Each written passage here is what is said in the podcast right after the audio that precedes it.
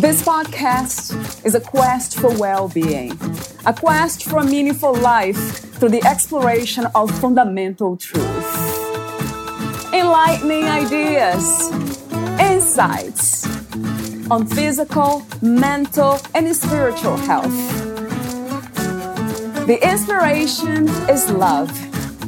The aspiration is to awaken new ways of thinking that can lead us to a new way of being. Being well. Welcome to Body, Mind, and Soul Healing Conversations.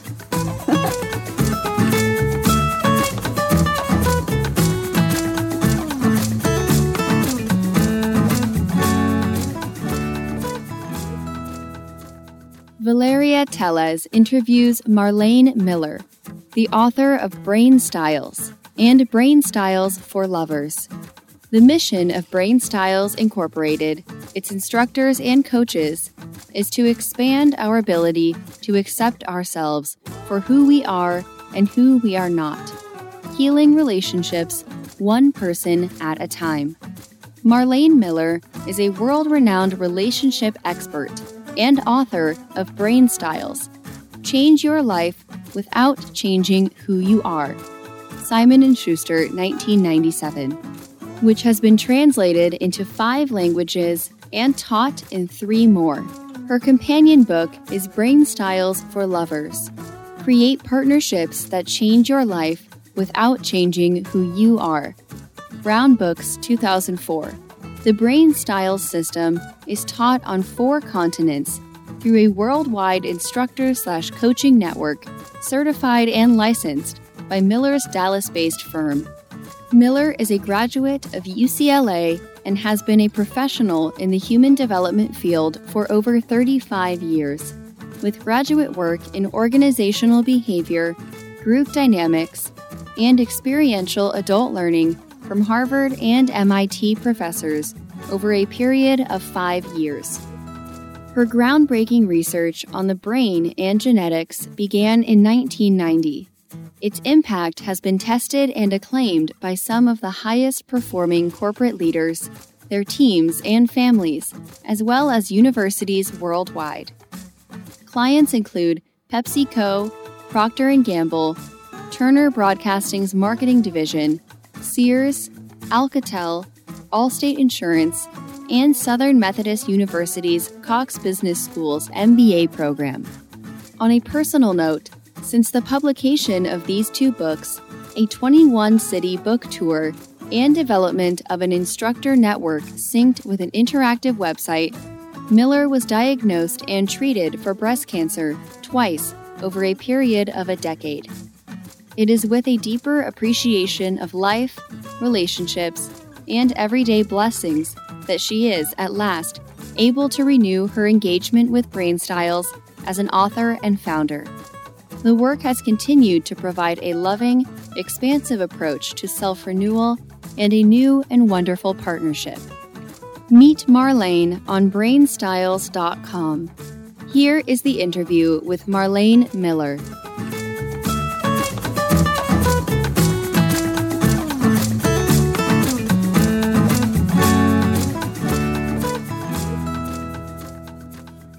In your own words, who is Marlane Miller? I am an author of three books on how the brain defines your gifts and how to use them. I am a cancer survivor.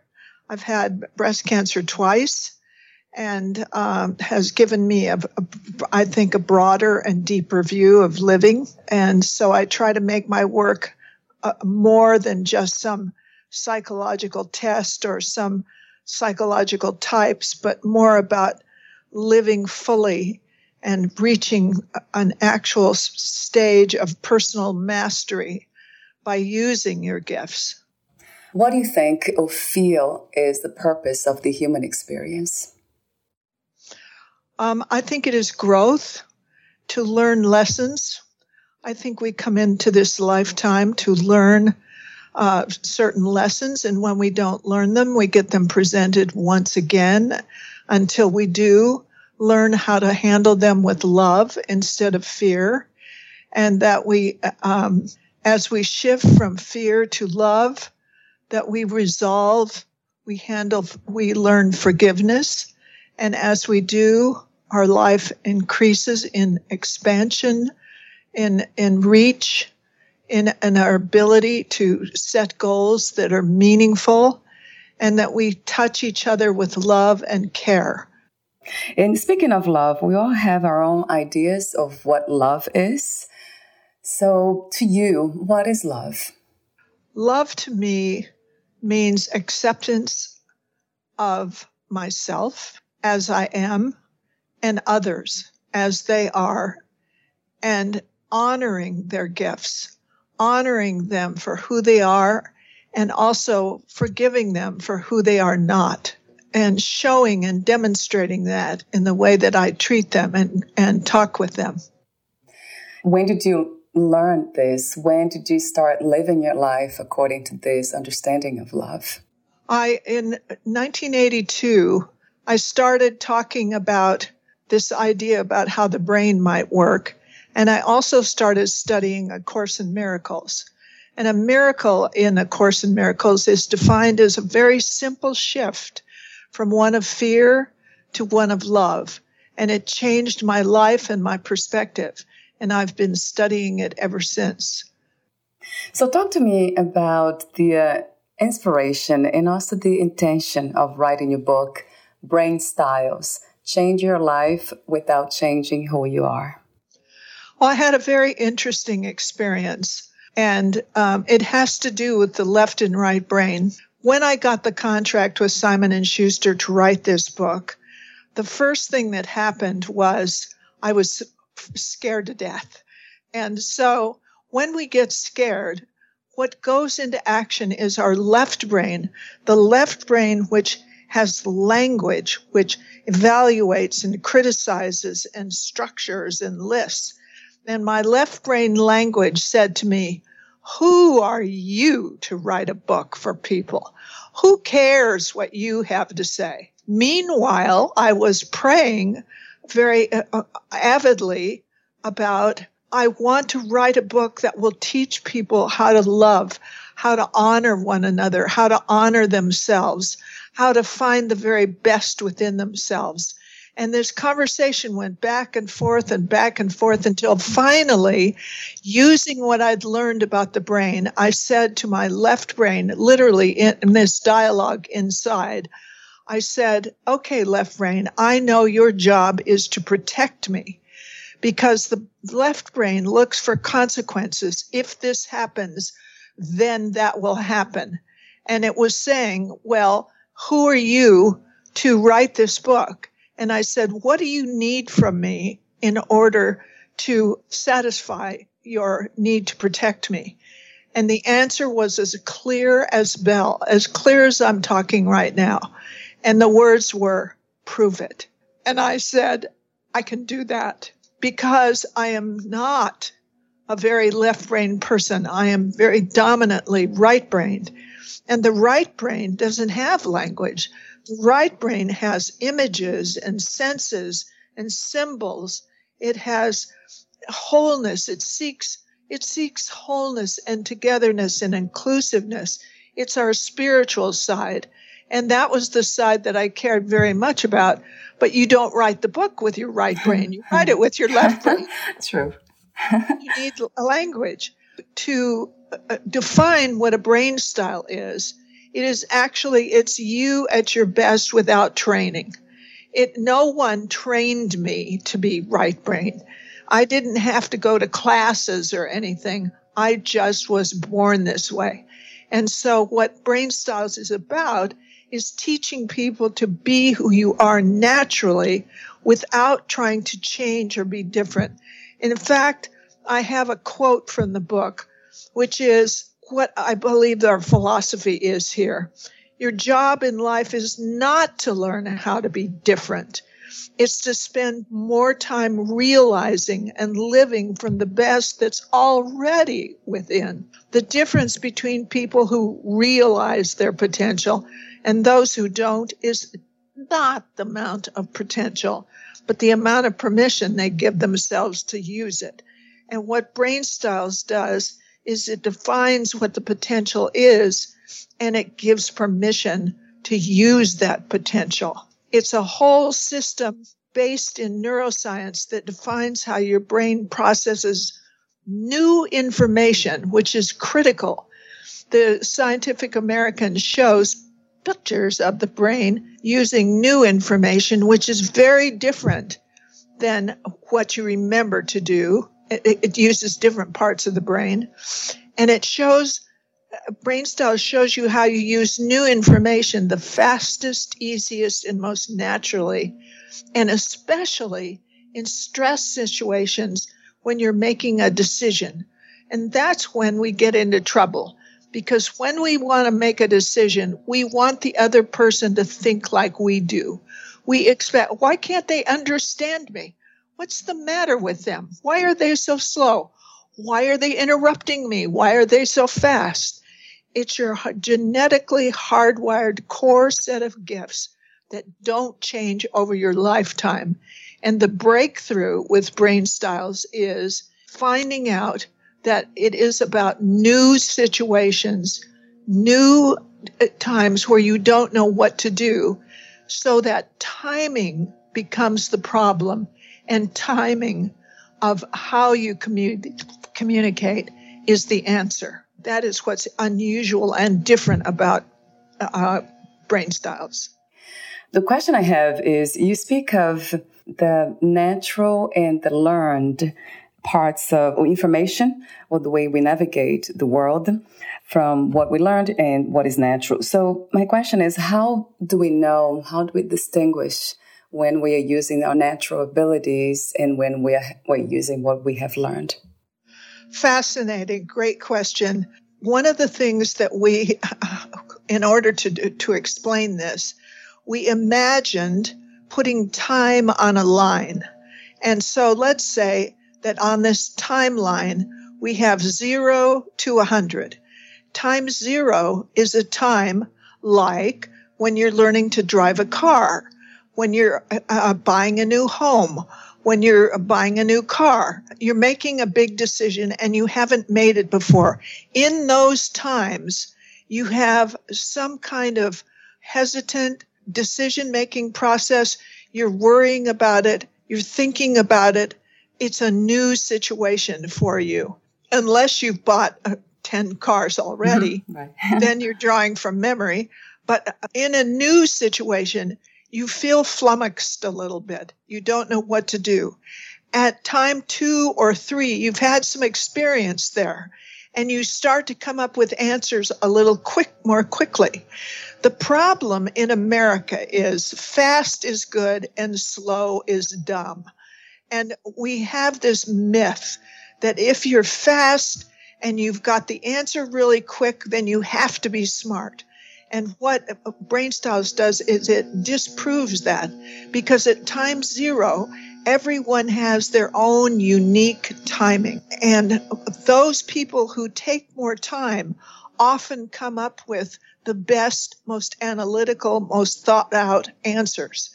So the difference between time zero and learned behavior is simply you have experience um, in that area and you know what to do. You can remember what to do. In time zero, you don't remember. You have to think it through. Does that explain it for you? Yeah, it makes a lot of sense.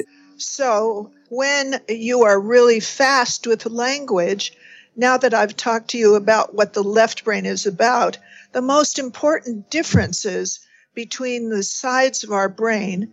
By the way, the only reason that we know that we the sides of our brain do different things has been known since the 80s. In 1981 was the Nobel Prize for Roger Sperry to for distinguishing between the left side of the brain and the right side of the brain. The main reason that we don't know what our gifts are is we make two basic errors. We overlook our, our strengths because our strengths are easy. They're things we do easily. Barbra Streisand said, well, anybody can sing. well, I certainly can sing, but I certainly can't sing like Barbra Streisand. right. And and we focus on things that are hard for us. Americans like to work hard. We like to be productive. And if we're working hard and we're struggling and we're stressed, that must mean that it really is important. Just the opposite was proved in a test at UCLA. They got a large group of students together and they gave them all a test. They then separated them into the kids that took the test and did really well and they and another group that did very poorly on this test. And they then hooked them up to encephalographs that can measure how much the brain is working. What was important about this test was the professors predicted that the smarter the student, the faster the more the brain would be working. Because in the 20th century the the myth was that we only use 10% of our brain. What they found when they did the testing was the smarter the student on this test the cooler the easier the more natural the more authentic these students were but the students that had a difficulty with the test their brains were lit up like Christmas trees red hot. You can see their shoulders are all hunched, their brows are furrowed, they're struggling because they're working in their non strengths. I hate the word weaknesses. It's something that you can't do well. And so you struggle with that.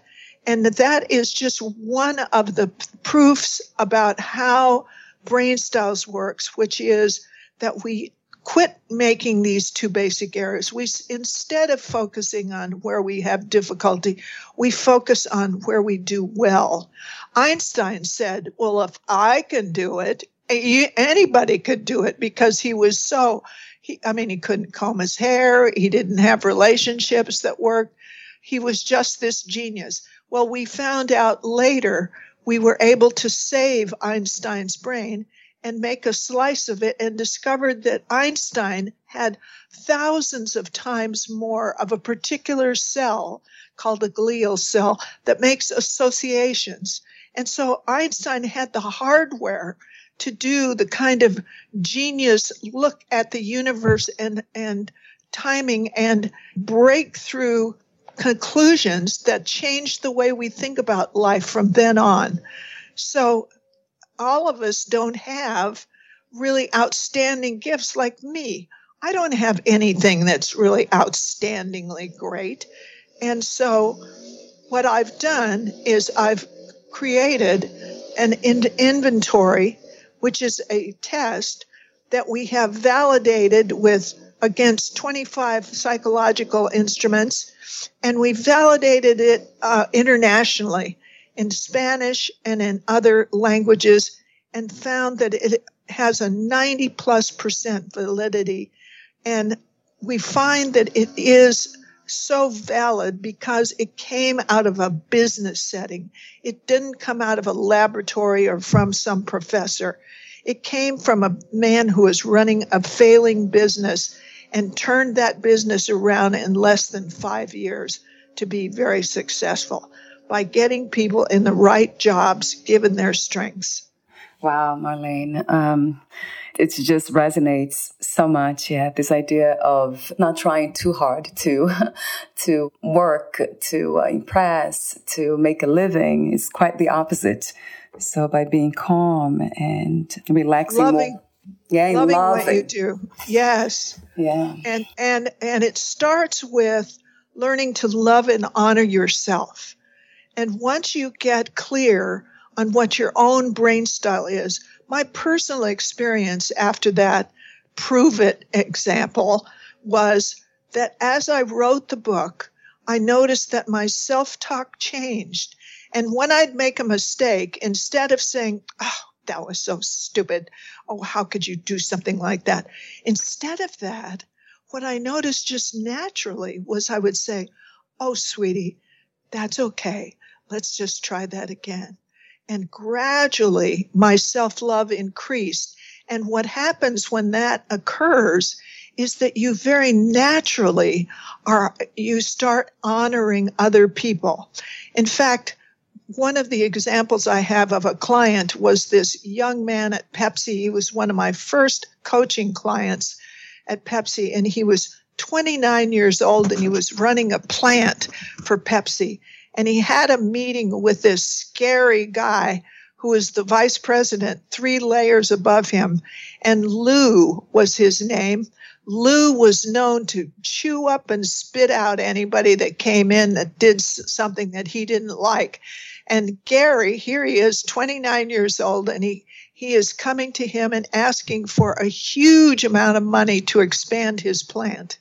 So he starts into his presentation, and oh my gosh, the pre- he's been about 10 minutes when Lou actually pounded the table and said, Damn it, Gary, get to the punchline. I don't have all day. At which point, Gary knew just enough about brain styles to say to him, You know, Lou, I'm never going to make a decision as fast as you can because he knew Lou had access to his left brain very quickly and Gary did not. Gary said, But I, when I tell you my decision, you can take it to the bank. I've analyzed and I've done a thorough job of meticulously looking at all the facts and you can count on me. At which point Lou sat back in his chair and he said, okay, Gary, but could you hurry it up? And Gary did. He not only gave Gary the money, he promoted him for three times after that. The re- what Gary did was he was honest. He was authentic. He also honored Lou. He honored himself it was mutually honoring. It wasn't putting myself down in favor of you. It wasn't putting you down in favor of me. It was saying we each have equal strengths. And that has become known in brain styles as a strengths contract. That is how you make a relationship or a partnership or a team work. So I'm wondering how intuition works within the brain styles. Yes. Well, I was very involved in the intuitive and intuitive organization when I was writing this book. And so each chapter that describes each brain style has intuition as part of it. And so a left brain person is also intuitive, even though the strength of the right brain is intuition. The left brain person uses intuition by observing actions, speech, interactions among people, and come to a conclusion about what they mean. And that's their intuition. The right brain person just gets a feeling, knows without knowing how they know. So all brain styles are intuitive. Right. So it's not only uh, the domain of the right brained people. And, and people have always said that, oh, if you're creative, you're right brained. No. Uh, when a, I own a lot of art by a very left brained lady who has beautiful paintings, but she paints real things and she paints them exactly as they are in real life, except her intuition, her gift is making them larger than life and more colorful and adds a dimension and realism to them that so that they leap off the page much better than they do in real life. So you can't say that only right brainers are creative. You speak about accessing limitless spiritual path, personal mastery. So spirituality, what is spirituality to you, Marlane? It is getting beyond what is seen. It is knowing that you are more than your physical limitations. And, and so in brain styles terms, it, it, once you know that you have one brain style, you then, out of that limit, you stop trying to be other brain styles. You stop trying to be good at things you're not good at. And out of those limits, accepting those limits, you can then move forward on this path that came to me, by the way, in the middle of the night. We call stages to mastery, which starts with recognizing brain styles and seeing that oh, there's possibility. People can contribute to me in ways I never saw before. Those people that are irritating to me, the reason they're irritating is because either they're faster at getting to their left brain than I am, or they're slower than I am at getting to their left brain. And you begin to honor that and you begin to use timing and you get um, eventually to a power position called neutrality where you see the value in every single person. You see the value in each brain style. And after that, what I have noticed, I did a seminar in Mexico with the translator, and this woman came up in tears afterwards and said, I now understand that my father loves me.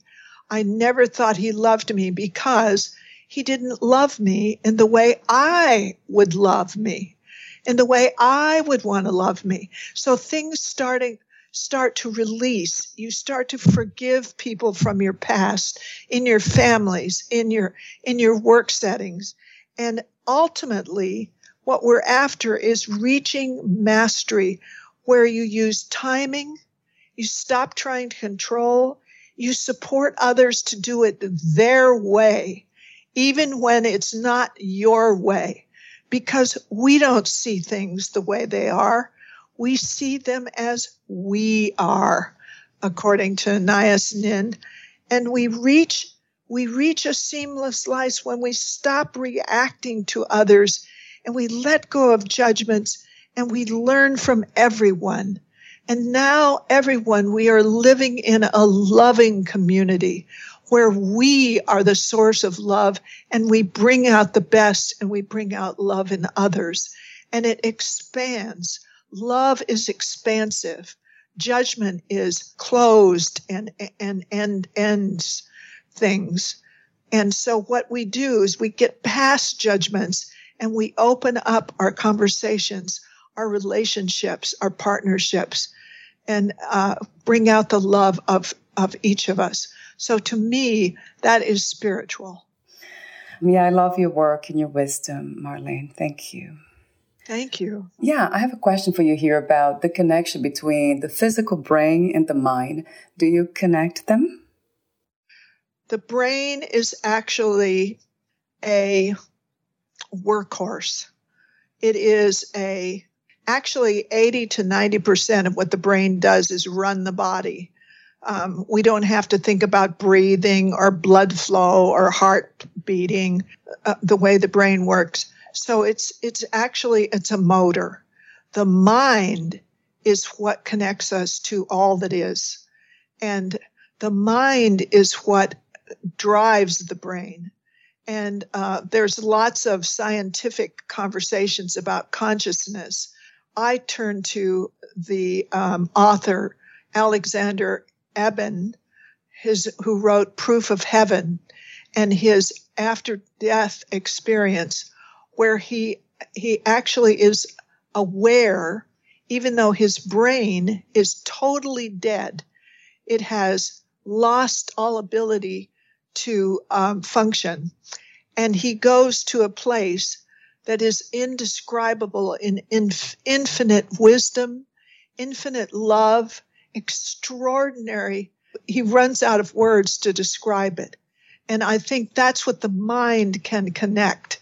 And that's where we get wisdom. In fact, the difference between the left brain, the left brain learns things and knows facts. The right brain is the part of us that learns wisdom. And it is the part of us that can connect to mind and, and beyond ourselves. Wow. So the mind is not localized, it's not within the body itself.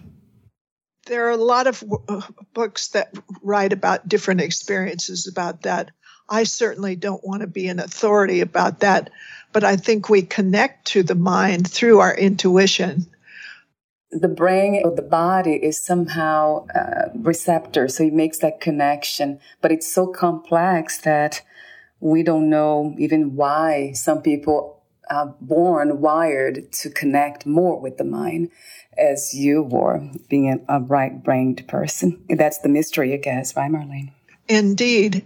The way that we come in is we are hardwired to be, ha- to have certain gifts. And those gifts do not change over our lifetime. If we focus on them, they expand. The problem we have is that we focus on what we learn. And um, one gentleman from Pepsi uh, was counseling, and he was getting near retirement, and he said, I just don't know what I'm going to do. He said, I used to be able to walk into a manufacturing plant and I could tell you every piece of equipment, every single thing that was going on there. And now it's all new. And I don't know what I'm going to do because we focus on what we know, what we've learned, instead of how we've learned it. And so we had the conversation about what his gifts are and how what he did was become a lifelong learner. And in fact, his brain style is one that goes into retirement and has the most interesting of all uh, retirements. They're always searching for new ideas and learning new things and traveling new places because of how they learn things. It sounds very um, magical to me to be able to access that part of us that's open to life, to explore, be more adventurous and curious. Yes, it's simply shifting, uh, making a small shift from what we know to how we know it. And once you begin to do that, and I believe that my book can help you do that, um, that once you shift to how we learn things, it's magic because you are magic. You have incredible potential within you to learn and grow and, and become more than you've ever thought you could be. And speaking of beliefs, do you believe in life after death, past lives? I do indeed. It is a knowing or just a belief, Marlane, for you? It is a knowing. Evidently, when I was two, I told my mother about where I was before I was born. So it's just something that I know. Not everyone believes that, and not everyone knows that. And so I'm not saying I'm right. I'm just saying that was that's been my experience. At this time, with all the challenges and the change that we have been through and are going through, what do you think is the world's greatest need? Oh, it has never changed. It is to find peace within and to then share that peace without. That we can indeed make common ground with other people who are different than us. That we can indeed bring love to the table uh, of uh, with other people. It starts in our own homes, and it and and our own workplaces and doing that makes the world a better place. And uh, uh, we are working on that all the time. I think that it is growing. I think that there is more love and more um, congruence in the world now than there has been the 20th century. I don't know how we made it through with with major wars, the, three major wars and maybe even a fourth with Vietnam. And, and having gone through all of that and making all of that, people have come out and said, we want peace, we want togetherness, we want unity. We're working through that even now. And another question I have for you is about freedom. What is your idea of freedom? What is to be free? Ah, uh, freedom is when you are you are self-accepting and you feel okay in your own skin. You feel fine about who you are, and you are free to say what you believe, and you can say it with honor and integrity and authenticity. And when you do that, you build trust. And when you build trust with others, th- things get easier, more loving, more, uh, you become compatible. Freedom, then you are free to be you.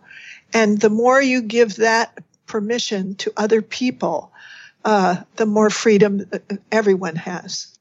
Would you like to add anything about brain styles before I ask you a few more questions? We've covered a lot. Brain styles is, you haven't asked me what they are, which is fine. Mm, yeah, four of them, right, right, right. There are primarily four with a couple of subgroups. And one of the things that is really useful about brain styles is that once you have one brain style, you, you are not a combination of gifts. You have one brain style, and your gift is the non strength of the other brain styles. Most often, similar brain styles marry each other and then they argue about who's right. and, and when they realize that they both think in the same way, it really helps uh, in conversations. In my own marriage, uh, we were doing a renovation of the house, and I wanted to be smart, and I was the hotshot human resources person, and we're having a meeting with the decorator and the and the uh, the construction guy, and I'm interrupting, and I'm just coming up with ideas. And my husband and I stepped aside, and he said, "You know, you really do well with relationships. Why don't you manage the relationship with the the contractor and the and the designer? And I will." I have had experience with renovations before and I see the big picture, which is his gift. Um, he said, I will handle that. And of course, that made enormous sense to me. It was the very beginning of Brain Styles. We then completed uh, uh, a renovation that went on for six months without one argument. And I base my belief in how this Brain Styles works by that one example. Talk to me for a moment, Marlane, about the four main brain styles the knower, the conciliator, the conceptor, and the deliberator. Okay. The knower is the person who comes to a decision quickly without emotion. Very useful in any big project. And they're clear things are clearly right or wrong, black or white for them. What they bring is focus. These are the people that set priorities. They're decisive. They're logical. They see quickly where it can lead how, and how to get there quickly. And what happens is because they're so quick with the language and focus, uh, they're about 10% of my population, that they're abrupt. They're, they're called not a people person. They're said, oh, they can't get along with people. And I give you the example of Mark. Mark was told he had no future at Procter and Gamble. And Mark was in a, a group that was working on one of the largest accounts that Procter and Gamble had. He was in one of the highest performing teams and Mark kept his mouth shut because Mark was told that he had no future and he better shut up. Well, the group had 8-hour meetings if you can believe. I mean, it was that important. And so finally, one day after Brain Styles, I think we'd only had a day seminar. Mark said to the group after four hours, he said, why don't you guys get some coffee? And I'm going to structure this thing. He wrote on a whiteboard what they ought to do. The team came back and went, Whoa, everybody changed what they were thinking. They took different roles. They stopped having eight hour meetings.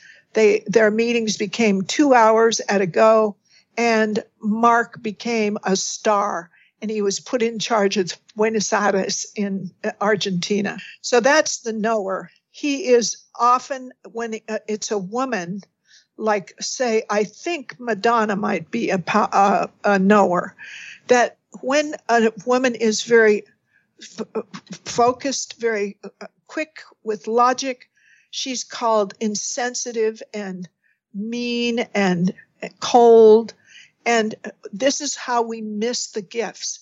We look at the behavior and we miss the gift. The conciliator is the opposite.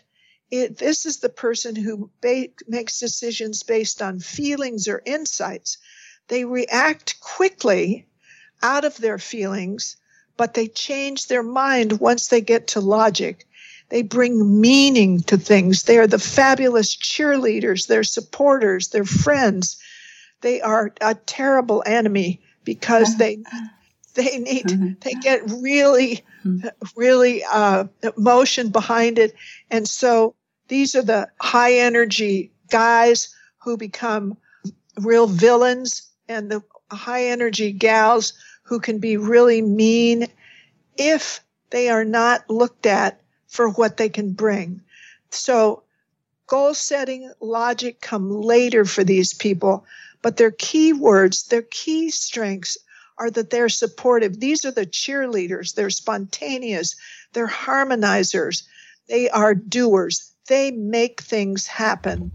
Uh, President Clinton was probably a conciliator. Elton John is probably a conciliator. Jesse Jackson is a conciliator. The conceptor is very rare, about 8% of the population, I believe. And they are visionaries. They're difficult, they're different, they're dramatic, they're controlling, but their gift is their seers. Steve Jobs is the quintessential conceptor. He is so charismatic with his ideas that people are mesmerized. But if you remember, he was kicked out of Apple because he was so difficult to get along with. And so people like Steve Jobs or Trammell Crow or Ted Turner, these are the founders and the entrepreneurs who see beyond the horizon.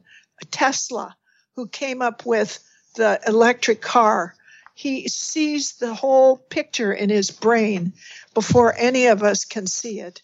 Uh, we just have to learn how to get along with them and how to use them and when to bring them into meetings, when to use their gift.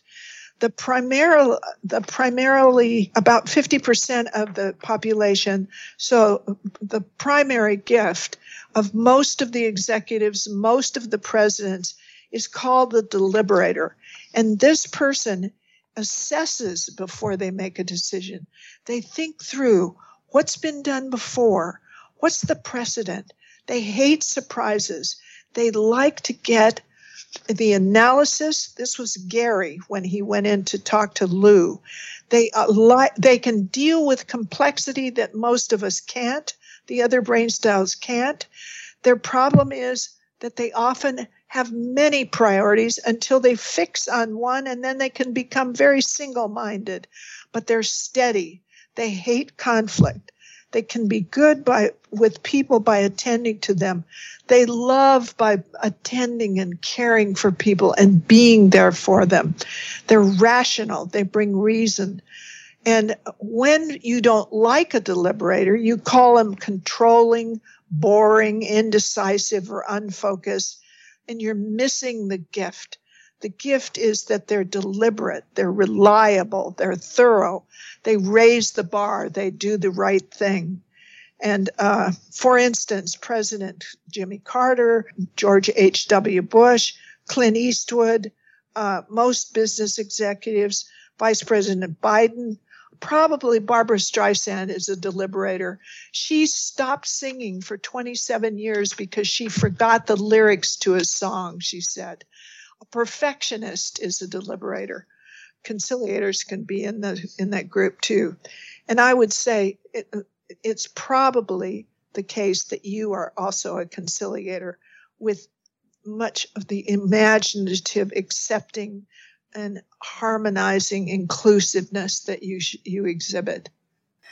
I could tell like right away, oh, that's what it is. Although I don't really like the idea of labeling, like uh, creating Me labels, neither. yeah, on the Me box. no, and I and I don't want.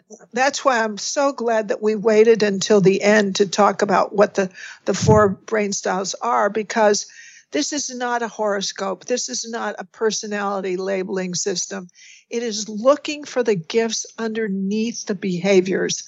So behaviors can be a clue, but actually the best way to tell and I'm kind of hawking my wares here. But the best way to tell is to is to go to brainstyles.com and take the inventory, which has a 90 plus percent validity for telling you what your brain style is. Would you like to add anything else that you can remember about brain styles? I think we've covered most of it. I really appreciate the opportunity, uh, Valeria, and your very interesting and comprehensive questions. How do you define success these days? What is to be successful to you? To be successful is to be centered in who you are and use that to love other people. And to me, um, I'm successful when I can overcome my grievances, overcome my irritations, and love the person, love the situation, uh, uh, expand my reach. And so I'm successful if I, uh, one of the things I wanted more than anything was to have a bestseller on the New York Times bestseller list. Well, I didn't have that. What I had was letters from Australia and Poland and Thailand and Mexico, people telling me how I'd changed their lives. And I said, Thank you, Holy Spirit. That is success for me, that I have touched people's lives. What was the hardest lesson to learn about yourself in life as of today? Oh, to forgive myself for the, for things I've done. Forgiving yourself, it's much easier for me to forgive others than it is to forgive myself. To love myself anyway when I've done things that I don't like and I judge uh, as um, inappropriate or mean or blurting out the wrong thing. And when I when I forgive myself for those things, that's the hardest things for me to do. If you knew you would die soon, meaning losing the body, would you make any change in your life or do anything in a different way? As I've told you, I've had cancer twice, and I've confronted that question what would I do? And the answer is finally, I think I have come to peace to say, no, I wouldn't. I have I have learned the lessons that I've learned. I want to have more time to learn more lessons. And uh, other than that, I as I've learned uh, to love myself and forgive myself for mistakes I've made, then I'm I'm I'm ready to end this life and transition to the uh, next. What are three things about life you know for sure as of now? Love is the answer is the first answer. And after that,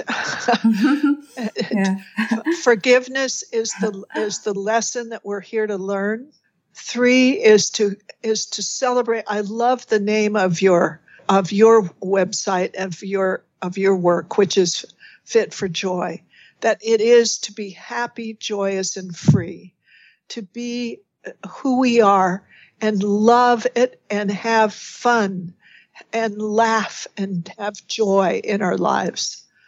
Yes, a billion times yes, Marlane.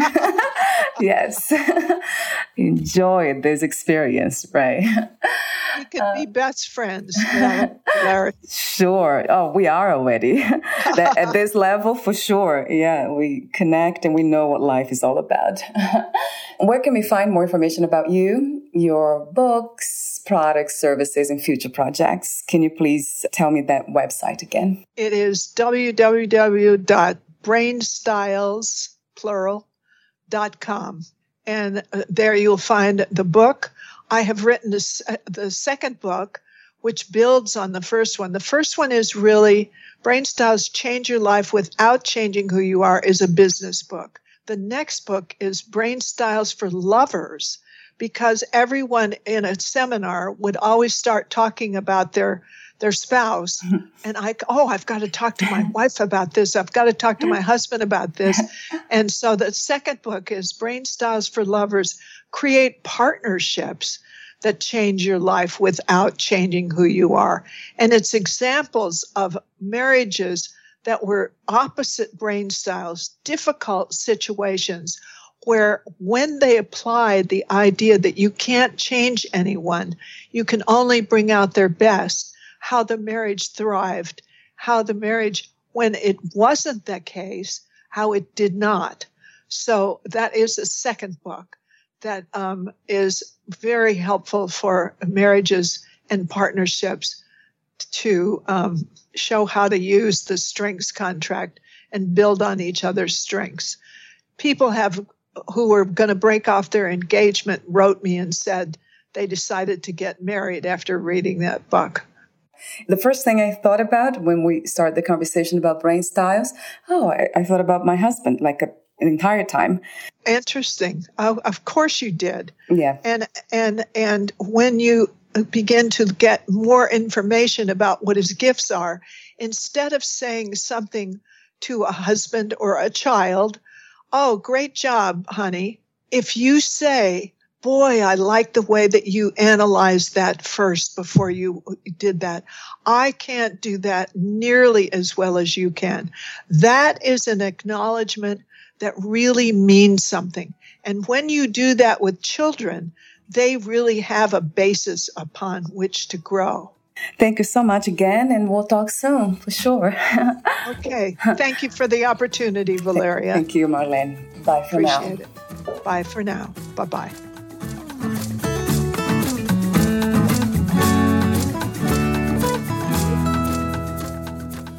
Thank you for listening. To learn more about Marlane Miller and her work, please visit brainstyles.com.